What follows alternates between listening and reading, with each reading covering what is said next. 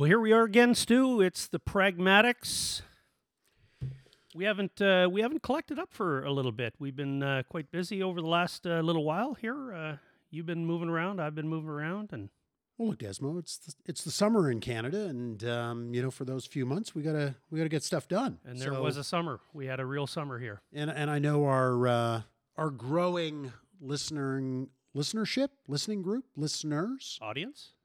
Well, there, there you go. We can use that word, audience. Our our our uh, our audience is growing, and I know they've been waiting for some time for our next episode. Episode three is here. We're we're pretty jazzed about it. We got a uh, a wonderful guest on today, which I think is going to generate some some really healthy conversation on a topic that is near and dear to all of us, but uh, we don't often talk about it. At least not at uh, a high level or or or maybe an educated level, which is uh, which is food. You know, you and I talk a lot about wine, but uh, we don't talk a lot about about food and and specifically sustainability and and traceability. So. Uh, Deborah Wilson from Trust Bix will be joining us in a little bit, and uh, I think that's going to be a uh, an engaged conversation. Yeah, I'm I'm I'm stoked about uh, this subject. Uh, obviously, there's uh, lots going on out there in the the food and ag world. Uh, some of it, uh, and we we we talked off air about you know just some of the uh, maligned, uh, you know, these industries are just just getting uh, getting killed by. Uh, by the the alarmists, and we, we definitely want to touch on, on on some of this and what what these industries are doing. Uh, that Deb should be able to uh, let us know about uh, some of the the solutions and um, some of the things that they're doing that are improving these industries uh, by miles and acres. So, uh, look, definitely looking forward to it. Um, other things that are going on in the world. Uh, you, you haven't been looking at the news. Uh, you said, hey, Well, but, you you know, I've been traveling. I've been I've been doing a uh, rock and roll road show down Yeah. to Las Vegas. Didn't win any money, but um, Vegas, hey. thanks for asking. Yeah, yeah. Um, I've been on the Tundra tour. you y- y- so you you've been heading north. I've been heading south, but I, I'm going to guess that the landscape looks very similar. Yes, probably in some some it- places. Yeah. I think I was sharing between Idaho and Las Vegas, Nevada. There's 600 kilometers of Mars. You know, if you if your car breaks down or you go off the road, it's um, you know, you're you're going to get a good night's sleep. You know, outside of the the critters. Right on. A little bit of news happening. Alberta's got a new premier. Maybe we'll touch on that a little bit uh, a little bit later. Uh, you know, being that we're you know originally Alberta folks, uh, obviously we're we're interested in what's going on in that province. We'll talk about that.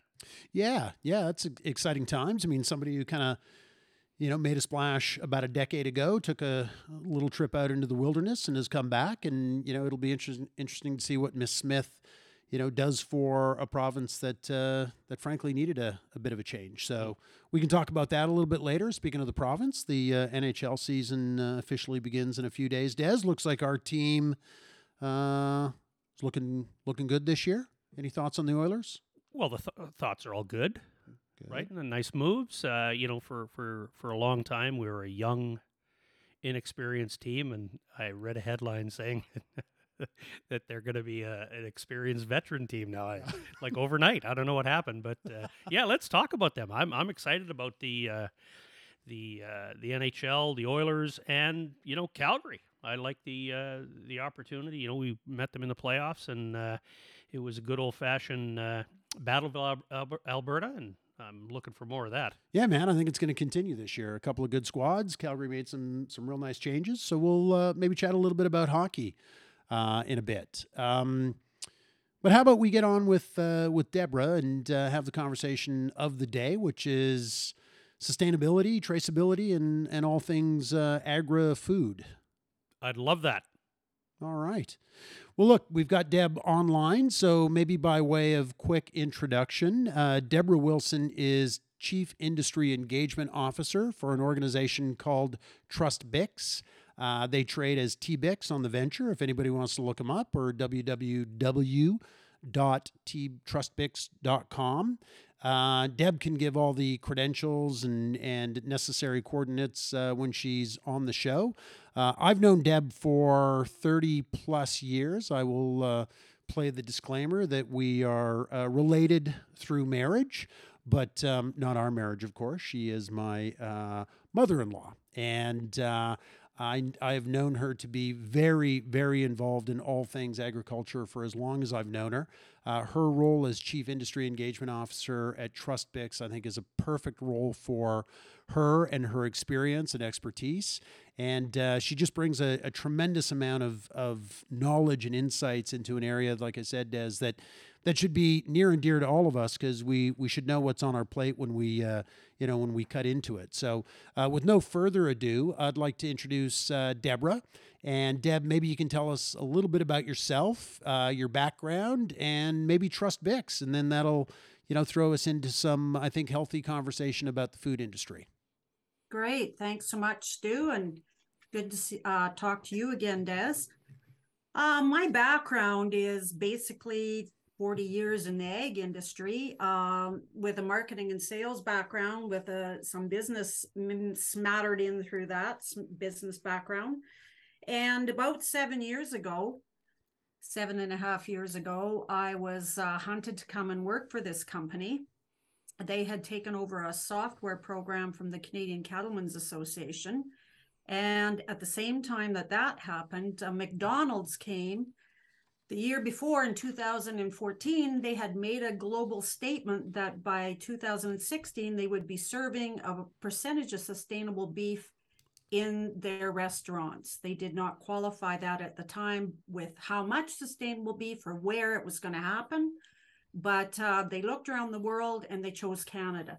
They chose Canada for a number of reasons. We do have uh, livestock traceability. Uh, we have a tight supply chain We're good proximity to McDonald's head office in Chicago. And there was a willingness and and we had this existing BIX platform. We took it over, started working with the consultants from McDonald's, and quickly got sucked up into the funnel of sustainability and what it means and how we define it. Um, I pounded up and down the road with the consultants for McDonald's, uh, trying to entice producers into joining into this uh, program, registering on our platform so that we could track and trace their cattle and understand whether the operations were audited for sustainability. The consultants at that time did 150 iterations of what defines sustainable beef. Uh, we got through that first year. We had a big celebration at this Calgary Stampede grounds. We all patted one another on the back. We were successful. We tracked 8,697 head of cattle, and we were able to say that we effectively were serving a percentage of sustainable beef in McDonald's restaurants in Canada. Everything laid low for uh, about uh, six months. And Cargill, who interestingly produces all the patties for McDonald's in Canada, came to us and said, Okay, McDonald's wants more sustainable beef. How are we going to do that? And of course, me having had several glasses of red wine at the time said well you could try paying them so uh, they they looked at me kind of shocked and they said pay them and i said well you're asking them to change some of their practices prove what they do do some extra work and and you want to be able to tell good news to the consumers and um, so i'd suggest that we work out some kind of a financial credit or reward for these producers at any rate um, I went on to become an advisor to the newly formed Canadian Roundtable for Sustainable Beef, sitting on their verification committee, their chain of custody committee, which is a fancy way of saying traceability. Um, I also served on their business strategy committee and the marketing communications committee. So uh, I was there from the ground up when they built and defined what is sustainability. And the interesting thing is that there was probably 60 to 70 stakeholders around the table helping to define this. And I got taken to task by a number of producer organizations and producers. Why did we have animal rights activist group at the ta- groups at the table? Why did we have environmental groups at the table? We need that's the only way a program like this survives is you bring those people to the table and you listen to them.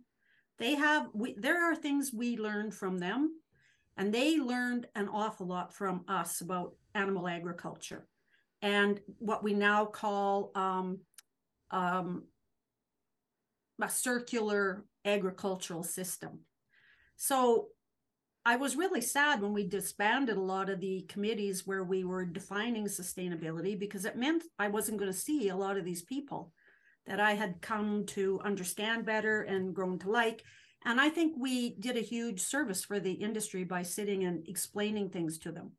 So we now in Canada have um, a, um, a, certified sustainable beef um, framework that we are we are able to audit cattle operations to that framework and uh, and and attack or attach a label to the operation as to whether they're certified sustainable. So annually, they either have an on-farm visit or they have to produce documents. Uh, and then what my company does is we come in and we provide the chain of custody right back to the farm of origin. So gate to plate is a registered trademark of ours. So we follow the cattle right through the supply chain to the point of harvest, and we become part of the supply chain for beef processors like uh, JBS Canada and Cargill. And they in turn sell that sustainable meat to meat to groups like McDonald's, who I mentioned earlier, um, Walmart, Loblaws, uh, Cactus Club. If you ever eat at Cactus Club, they're a member of the Canadian Roundtable. Chop Steakhouse, very proud, very active members of the CRSB. Um, so I think that uh, you know everybody's just all you have to do is Google Canadian Roundtable for Sustainable Beef. So I, I want to point out we're the first country in the world to be able to put sustainable beef in the marketplace. And we are recognized as one of the global leaders in sustainable beef production. And as um, because we set that example, the Canadian Roundtable for S- Sustainable Crops was formed. Um, and we have a number of other industries going down the path. So, what does it mean? Um, what our software does is not only do we track chain of custody, but we back up brand promise assurance. So, the days of where Stu and I talked about this the other day, uh, there's there's a fast food establishment that says good food makes good food. What does that mean? What what does that mean? Um, we really like to say that we can provide brand promise assurance with data, um, and we want to uh, also add to the ecosystem services uh, in traceability, sustainability, animal welfare, social and environmental concerns, and we utilize our software solutions to provide provenance of other food products other than just beef, providing chain of custody, benchmarking of energy use in processing facilities, restaurants, uh, even in uh, farm operations, um, cost savings on energy use, understanding land use and carbon storage, understanding how to reduce emissions on our farm operations. Um, so we provide a new, we're a neutral third party that can track and provide this data back to these companies. And, and so that leads into a whole nother topic of ESGs, which you've got to have data to back up. Hey Deb, can can we stop you just for a moment? I mean that that, that was great. There's so much here to um, digest, no pun intended. But you know that it, it's this topic, particularly as it relates to sustainability, and uh, I know there's traceability, and you, you made us do our, our homework, and obviously I tried to do some reading. And you know, you Google sustainable beef, and 36 million 800,000 things come up literally on a Google search, um, and I couldn't seem to find any one I guess concrete definition. So I'm gonna I'm gonna ask if if it exists and and for our listeners what sustainable beef means. Um, and then I want to I want to get into traceability a, a, little bit, and I also want to get your thoughts mm-hmm. on. Sorry, I'm throwing a bunch out at you here, but I want to get your thoughts on, you know, Canada being a lead nation or being first as it relates to this, because you know, there's an old saying. I don't know if we can say it anymore, but it was, you know, pioneers get the arrows, settlers get the land. So being first is not always what you want to be. So just curious to know your thoughts on on that. First of all, definition of sustainable beef, what that means, um, being being sort of the the first question. Okay, so in the in the early years, I said, what does sustainable beef mean? It's all about the people, the planet, the animals, and progress. So sustainability is a journey. It's not a state of being. It's not something that we uh, work towards, and then once we get there, we go, oh, good, we're done. Because we're constantly progressing. Science will be giving us new information all the time, and we need to step up our game. So when I look at people, it's it's how do you treat your employees? It's how do you interact in your community? Um, it's um, how you participate and bring people into something like this. What i'm what i'm doing right now i'm advocating for sustainability and sustainable beef. And by working with you two i hopefully um and educating people a little more about about the desire of the industry to be sustainable. Um next question. What was your next question that you were asking me? Well i asked a question about traceability versus sustainability. Okay and you know i know we're probably going to talk more about that but th- this whole notion of of kind of gate to plate. Yep. So traceability. So i have a sustainable operation. Stu has a sustainable operation and des does. So des and stu have cow calf operations. You raise the calf and he now needs to go into a, a high protein feedlot which everybody thinks is so terrible but they're highly regulated um, so you sell your calves to me and they go in there. Uh, I'm sir, I'm audited as a sustainable, and both of you are as well. So now then it goes to the packing plant. So the packing plant's been audited for sustainability, but who understands enough to put that chain together? We only understand bits and pieces. So what you need is you need some kind of a traceability system, and and with livestock, it made sense to start out with electronic ID tags. So in Canada, you cannot move, sell, or do anything with an animal if it doesn't carry an EID tag. And um, and the regulations are about to get really stiffened up here. Um, they've had it, the new regulations printed just before COVID, but they laid off during COVID. But it's going to get a lot stricter for cattle producers and for all livestock producers, for that matter. It's it's how do we ensure the public like we have the safest food systems in the world today but people want more than that. They want to know how the animals were raised. Did they have hormones? Did they have antibiotics? Were they organic? Were they naturally raised? I mean all of those are they touch the heart. But mm. what touches the brain and helps us to understand about our food systems? There's not a lot out there that that can give us that understanding. So you you said that the um, that he, us here in Canada were the, we're the first at this. So there's uh, things obviously to learn and so forth. So when when you talk about traceability, um,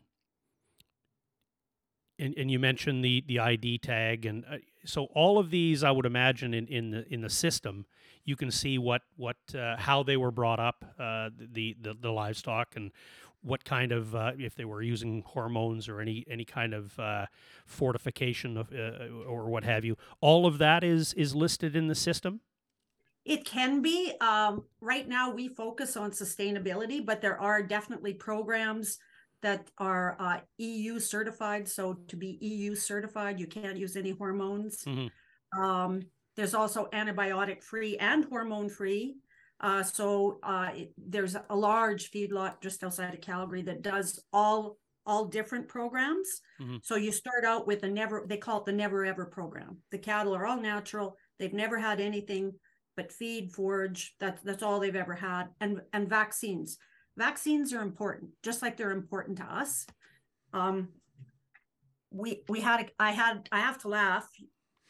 I mean, this is a little bit off topic, but a cattle produce we we all religiously vaccinate our cattle for things like blackleg, hoof and mouth disease, uh, pneumonia. It's common practice in industry, and we know that cattle gain better; they're more efficient uh, when they've had these vaccines.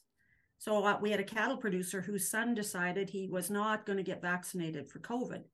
So they were doing their annual vaccinations and the son has cattle and the dad has cattle and so they ran all the dad's cattle through the chute and they vaccinated them all and then they packed all of the medicines up and the dad started heading for the house and the son said whoa whoa whoa no no we we didn't vaccinate my cattle and the dad said oh no we aren't going to what do you mean why aren't we at? he said, Remember, you don't believe in vaccines. So I'm just going to take these vaccines all to the house and you let me know when you change your mind about vaccines.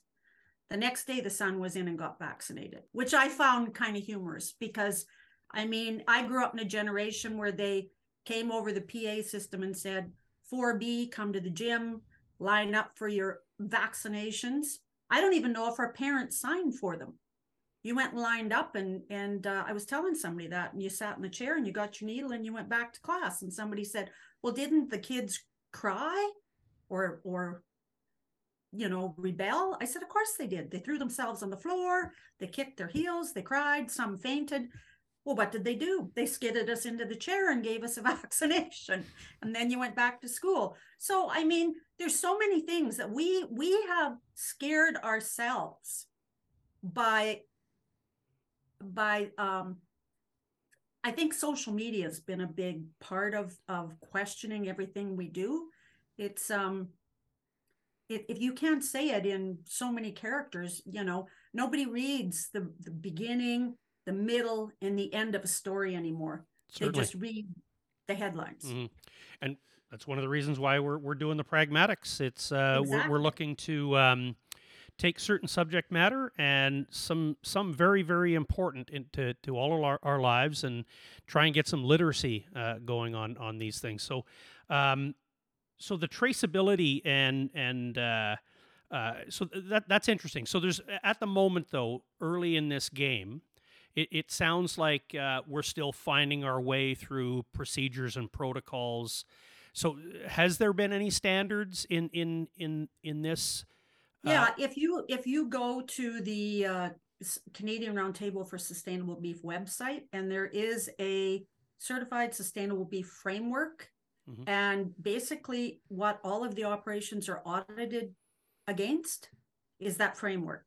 got it. and they're scored and there's certain i think there's i think there's 34 or 36 groups of indicators that you're uh, audited for and that means an on-farm audit now that became an issue during that means somebody actually coming onto your farm um, or your feedlot uh, during covid that became a bit of an issue and uh, we're nothing if not resourceful in the cattle industry so they implemented uh, remote audits using ipads Mhm. uh, and smartphones. And so the producers and their operations were audited to all the same standards. And they would be things like where do you store your medicine? What do you do with your sharps? What do you do with your expired meds? What do you do with your waste matter? What do you do with your manure? How do you handle your water? How do you manage your grass? Mm. It's all about and and I'm going to say 95% of Canadian producers will pass the audit with very few changes. But because we all go at it with a mindset that we want our place and our land to be better when we sell it or give it over to the next generation than when we took it over. Mhm. So we become stewards of the land, farmers that raise livestock and crops. And I like to think at our company, we're data farmers. To help promote all of the good things that we can talk about. So we're also now stepping into other industries, um, plant proteins, so pulse crops that are converted into plant or to protein powders. Um, we're tracing those. We're working with the canola industry. We're working with bio waste. So anything that's an organic waste matter, um, that's being turned into something called biochar, which can be used for a soil amendment to add more organic matter to your soil. It can be used as bedding for livestock, for a number of other uses. But you want to understand what was put into that biochar.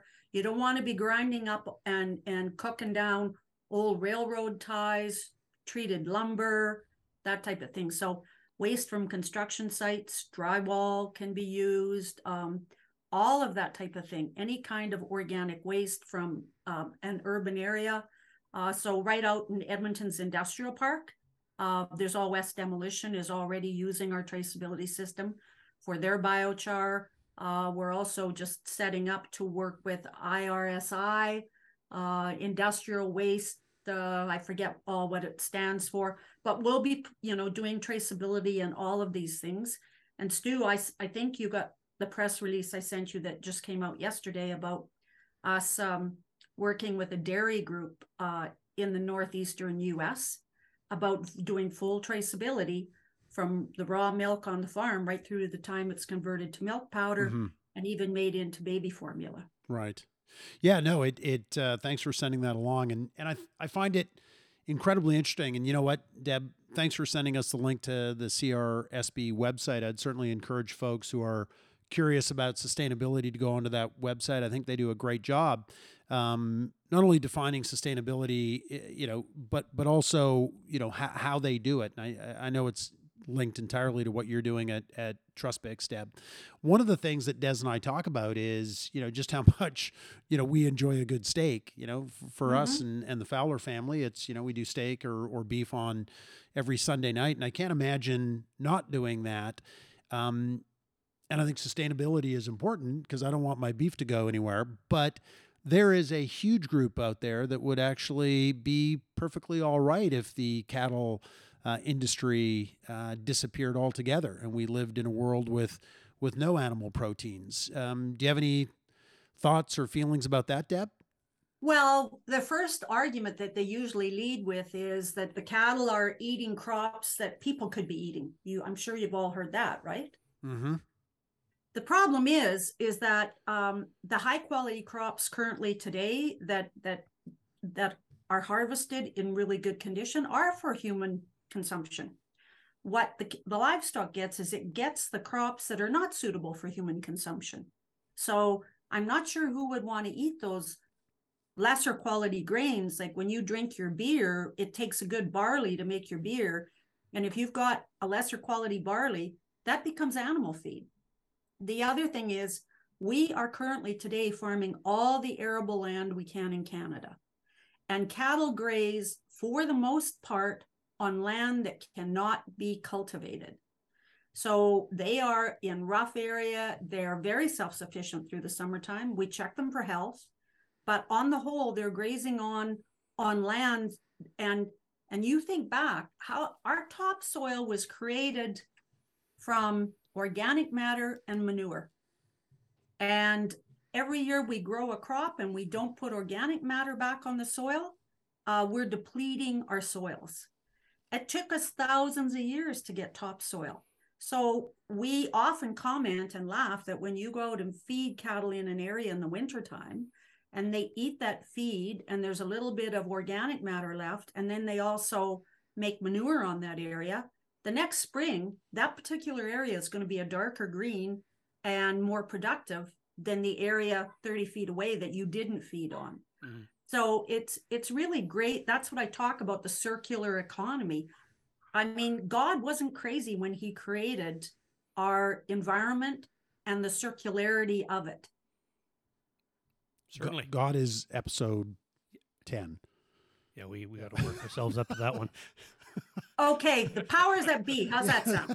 No, Well, there's no there's no doubt. You know, Stu, you bring up a, a, a very good question about uh, you know there's uh, there's many industries that are just being uh, hammered by um, you know folks that are you know alarming the populations, uh, running with very very poor information.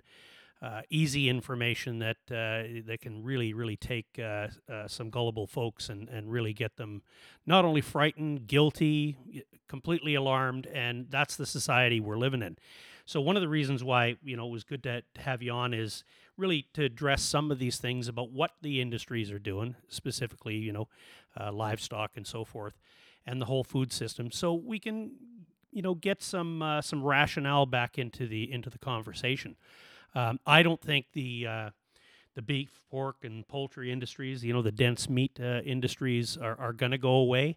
But wow, what a battle that uh, that that we're seeing out there with the information. And you know, you mentioned the social media. T- t- today, two two press releases came across my feed today. Um, Maple Leaf in Canada is is pretty much uh, tossing in the towel on their plant protein division, and JBS Canada, or sorry, JBS USA has shut down their plant protein division.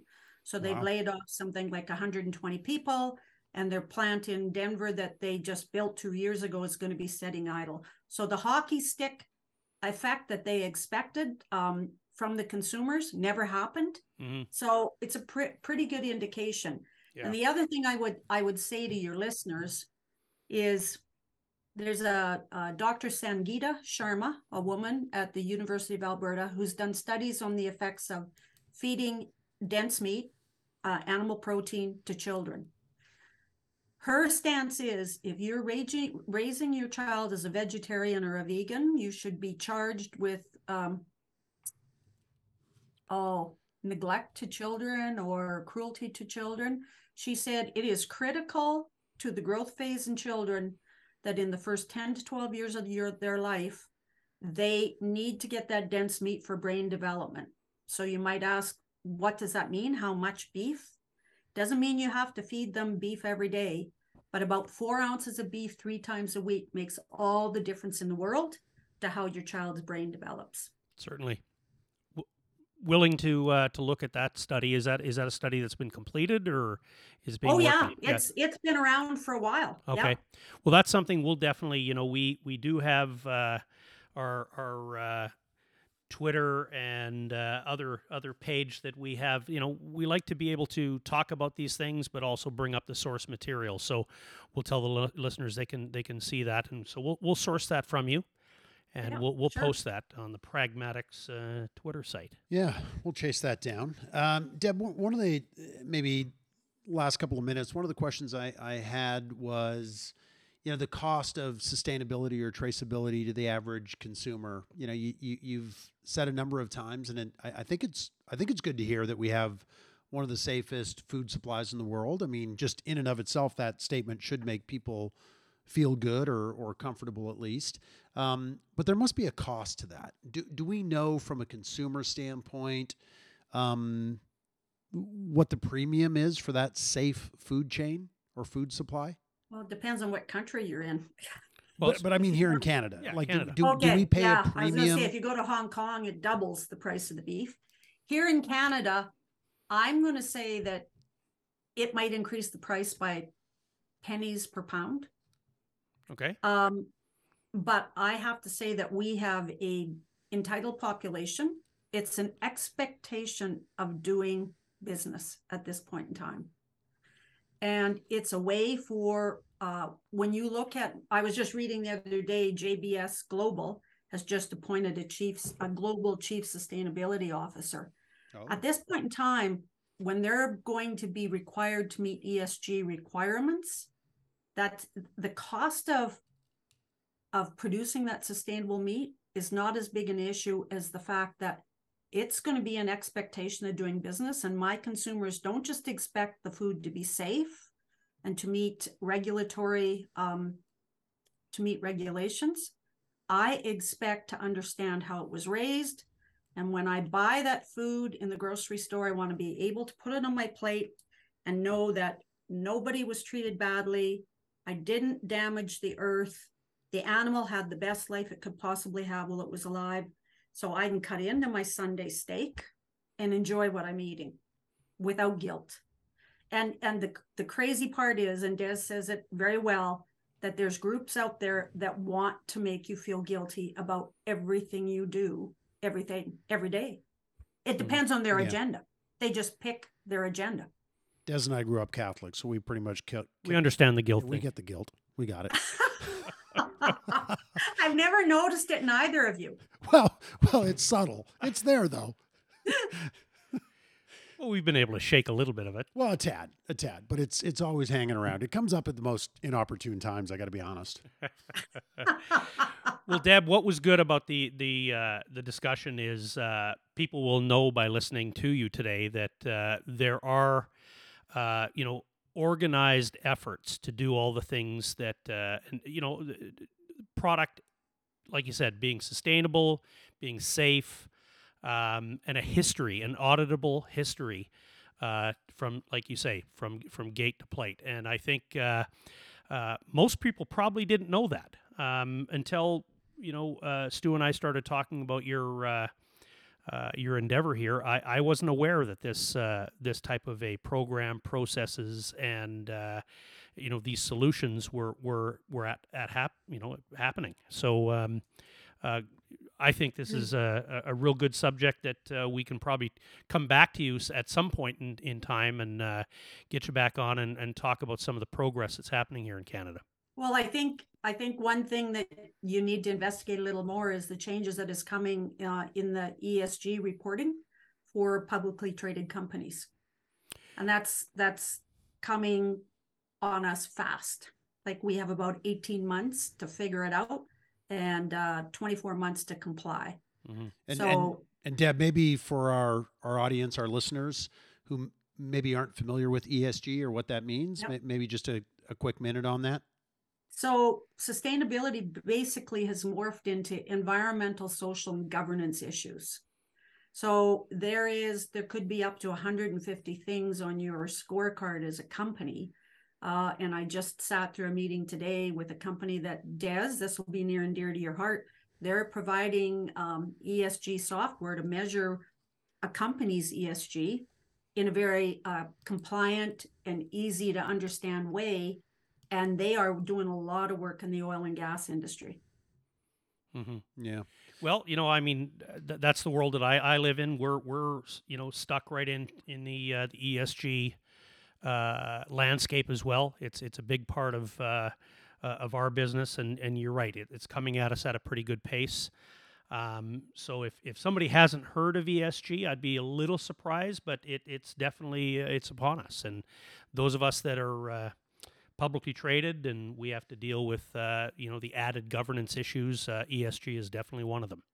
Well, Yep. and, and, I- and I think as it relates to you know a, a topic downstream is, you know, whether it's traceability, sustainability, ESG, they all cost money, right? And they all need to be managed and governed and ultimately enforced. And that cost is ultimately borne by the consumer. So, you know, who pays for this wonderfully, you know, regulated world? Well, well, we do. So, you know, may, maybe downstream will will will re-engage as as So, so Stu, all I'm going to say is we need to embrace data. We need to embrace the existing platforms that will integrate and share that key information and be able to take that data and prove and support our ESG report cards. And our goal as a company and and and the company I met I was in a meeting with this morning is to make this as simple and pain-free as possible. amen. Amen. Yeah. All right. Well, I think uh, I think we've done uh, everybody listening uh, a service here. Uh, Deb, thanks for coming on with us.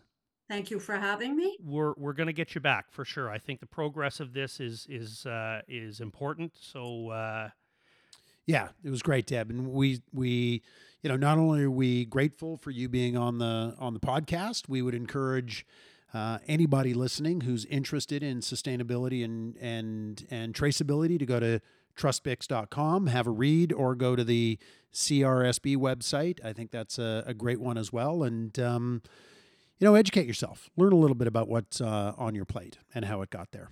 terrific. Good. It's Friday afternoon. I'm going to go finish my wine. Yeah. All right, All right, Deb. Thank you so much. thanks, Deb. Okay. Okay, Thanks, take gentlemen. care. Have a great weekend. Bye-bye. Happy Thanksgiving. Yes. Same to you. Cheers. Thank you.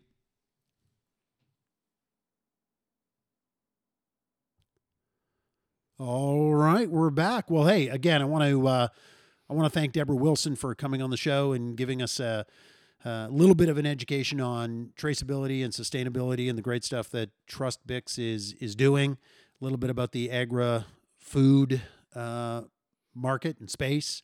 Uh, I, for one, found it very educational. I think I came away with, or I know I came away with more more questions than I started with. But um, I think that's kind of the purpose of the show here, Des. Uh, Mhm. what what were your thoughts? Well, obviously the the um, you know the whole thought of uh, the solution, the the data, all of that you know has positives.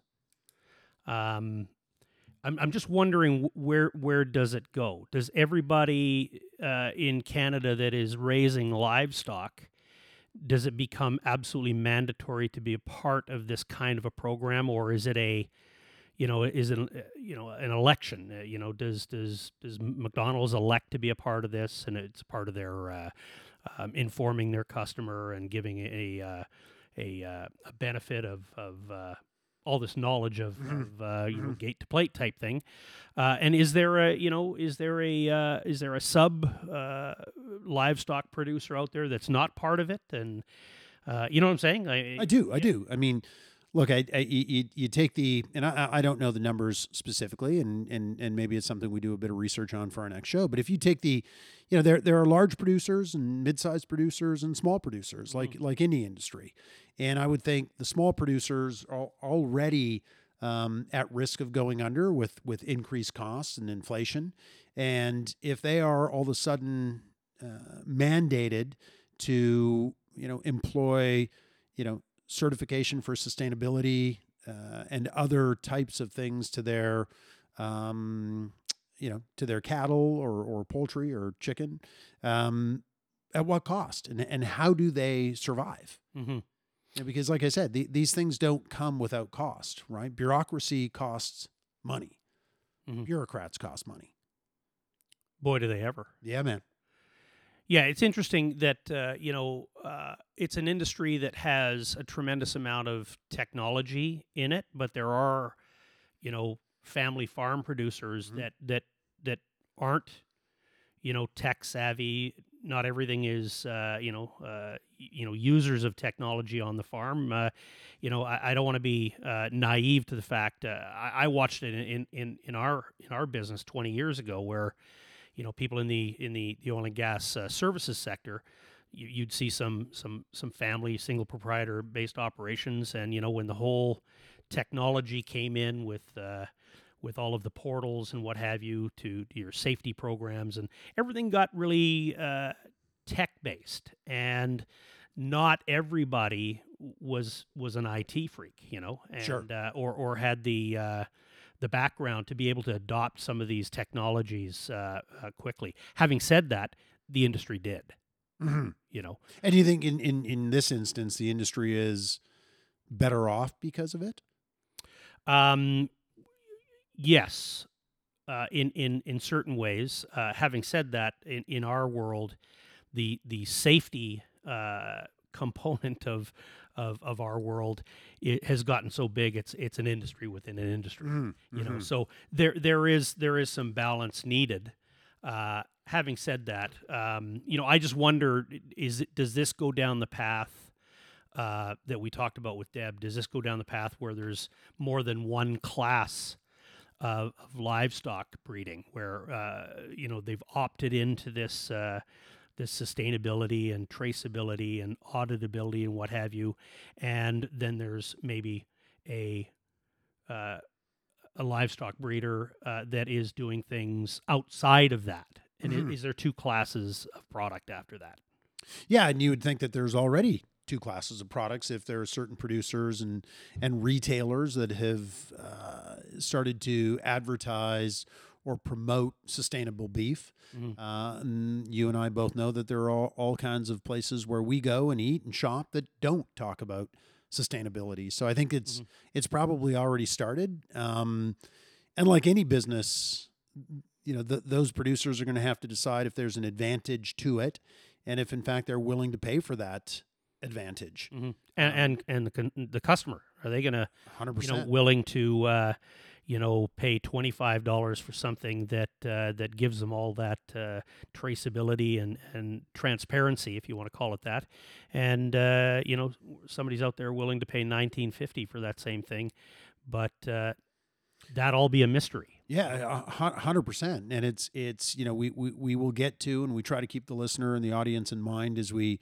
as we go through this. And when I say get to it, I mean the consumer and its impact or um, our topics, their impact on the consumer is what what we're trying to keep front and center here. And you know whether it's sustainable beef, electronic vehicles, or organic wine does. You know, for the most part, all of those three things I just described cost more, Mhm. right? And you know, at at what point does the consumer say, "I I can't I can't do it," Mhm. right? Um, Or or there's people out there that just enjoy the taste of DEET. yeah, that's that's possible too. And and and and you know, on that um, you know, on that thread, or at least the thread of guilt, um, I don't know what the cost of guilt is. I've never, I don't know that there's a elasticity to it, but Stu, we've been paying for it all of us. yeah, I guess, I guess you're right. But you know, I don't know at what point my guilt, um, you know, that elasticity snaps. Am I willing to pay 1950 for a for a strip loin, but tw- 20, 25 is, uh, you know, no. Like I, honestly, I, I, I know we're being somewhat facetious, but um, you know, cost is real, right? And It is now. I mean, uh, look what we've been dealing with uh, certainly for the last year. Um, you know, uh, inflation, interest rates, everything is is going up in in warp speed right now. Uh, you know, adding on costly programs and what have you at a time like this is going to be interesting to see if there is, uh, no pun intended, an appetite. Yeah, it, you know, yeah, no, it's yeah. Anyway, folks, what we would like you to do if there's uh, anything question wise, uh, uh, we can talk uh, to Deb uh, about uh, some of these things after this show. But you know, get a hold of us on on our LinkedIn or or Twitter. Uh, communicate with us uh, there. You know, if there's anything you you heard here on this program. Uh, talk to us over those mediums, and uh, we'd we'd love to com- communicate uh, more about this. Anyway, Stu, we, we we we fooled around here a little bit about talking about uh, Alberta's new premier. mhm. Do you uh, what, what do you think? I mean, uh, obviously we you know we're all ex-Albertans and we're we're we're interested in what's happening back in the province. What what do you get from this? Yeah. Well, once an Albertan, always an Albertan. So I'm not really an ex-Albertan, Des, nor nor are you. Um, eh, you know, maybe keeping Danielle Smith out of the you know direct or you know precise conversation. Um, I feel good about the fact that Alberta's right, you know, right of center at least is is united Mhm. or seemingly getting close to uniting. May- may- Maybe that's a little too soft. Um, I, I think some of the things that she espouses or stands for are, you know, maybe not quite ready for for prime time. May- may- Maybe you know those edges need to be need to be rounded out a bit. But um, but by and large, I feel I feel very good about it. Yeah.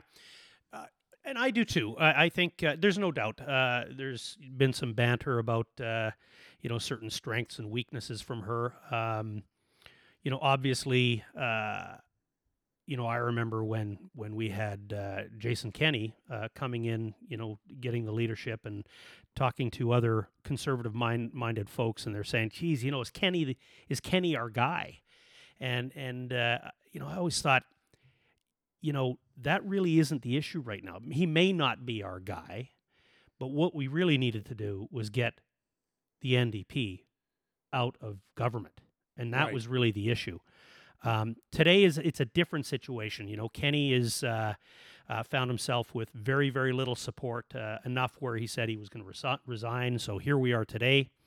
Um, one thing about uh, uh, positive that I that where I see uh, Danielle is uh, first of all she's foremost a libertarian, Mm-hmm.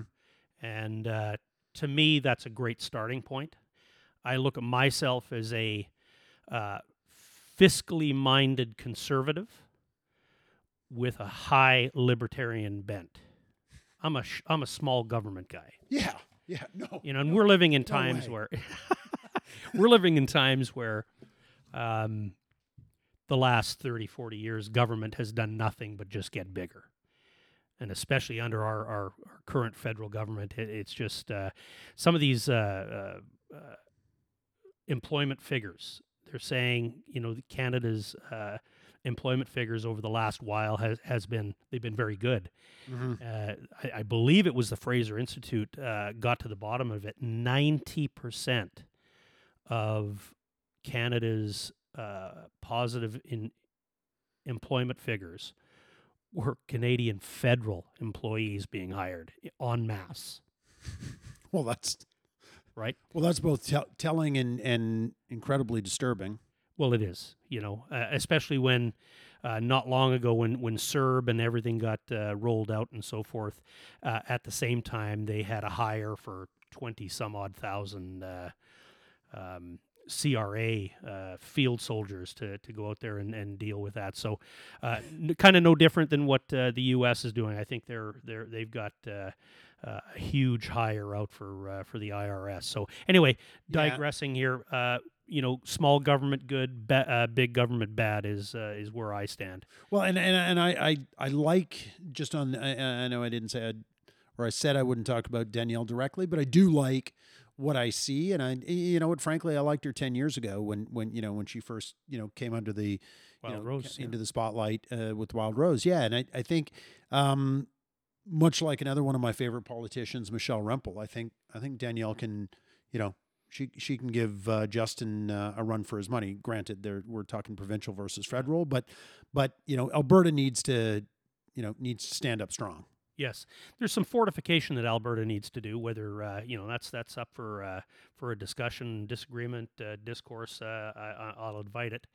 Um, but Alberta has been really, really set aside in Confederation. I think um, uh, when Alberta has been prospering o- over history uh, and everybody's doing well, uh, the Confederation or the equalization situation uh, uh, was always looked at as well, they're okay with it. It, it Mhm. might be, you know, a little unfair or what have you, but generally speaking, we're all prosperous. Everything's moving in the right direction, and we're okay with it.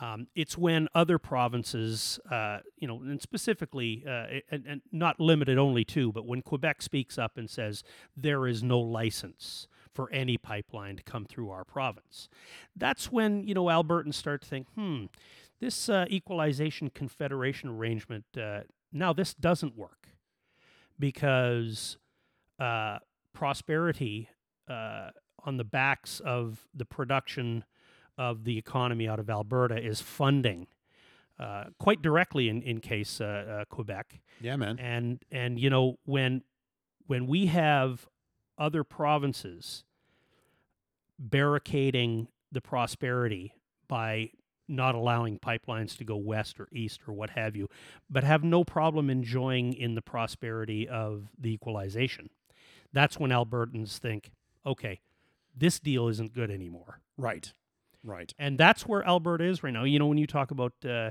Danielle, you know, 10 years ago, uh, a completely different set of variables are in place today, right? Mhm. And um, uh, I'm interested to see how she, she navigates this.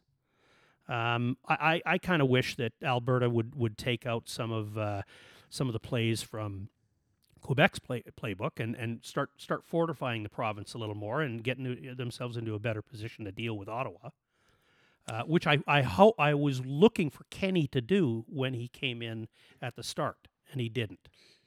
Yeah, and, and to your point, I mean, there's there's probably a variety of reasons that it looks different today than it did when he came into power or when Danielle Smith was around ten years ago. But I, I think you're bang on, and and you know, there was a Quebec election recently as well, as you as you Mhm. as you know, and the the National Assembly looks pretty pretty similar to what it looked like before. But but to your point on um, sort of provincial mandates and and and focus, I think you know we, we're we're living in a, a place in time, Des, where you know the, the the provinces need to stand up for themselves. Quebec always has, but they've reiterated most recently with the election results that they they will. They they there was even as you know in in a number of articles commentary around you know an appetite for separation again. So you know we are living in a time where I think we've all learned in the last seven or eight years the federal government, outside of handing out free money, is not doing a very good job looking after our organ- our our, com- our country Mm-hmm. citizens. Mhm. So, yeah, I think it'll be interesting. Yeah. the next several years are going to be very interesting. Yeah, it is, uh, and and you know, like you and I have talked about, uh, one of the one of the things that uh, many in Canada feel were were, and I think there's there's a change in mood here federally, right? Um, is is the uh, where we are economically, and I'm not talking about the situation that we're in right now with uh, high interest rates. That, that's a, that's another subject matter, but we've been taken down the path where all of the things that Canada is really, really good at, and and much of it because we're such a resource-based uh, uh, Mhm. country, um, you know, we're we're extremely good at extracting minerals oil and gas and so forth. In fact, we're the best ethically and environmentally in the world at it. Um, and of course, that's the largest contributor, certainly the energy sector, to the coffers or the treasury Mhm. of, of federal and provincial.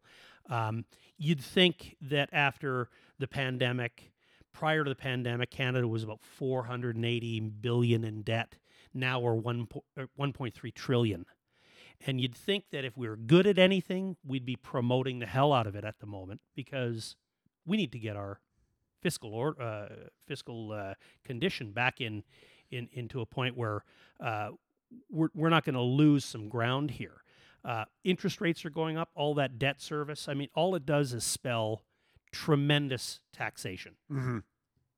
right? And nobody is doing anything about it. So I'm I, I'm thinking there's some there's there's some uh, there's some change in the mood here federally. Uh, obviously, the, the conservatives have a have a new leader now, and and uh, he he's gotten you know some pretty terrific support. I, I hope it's enough. Yeah, I I do too. I mean, for for all the reasons that you know, um,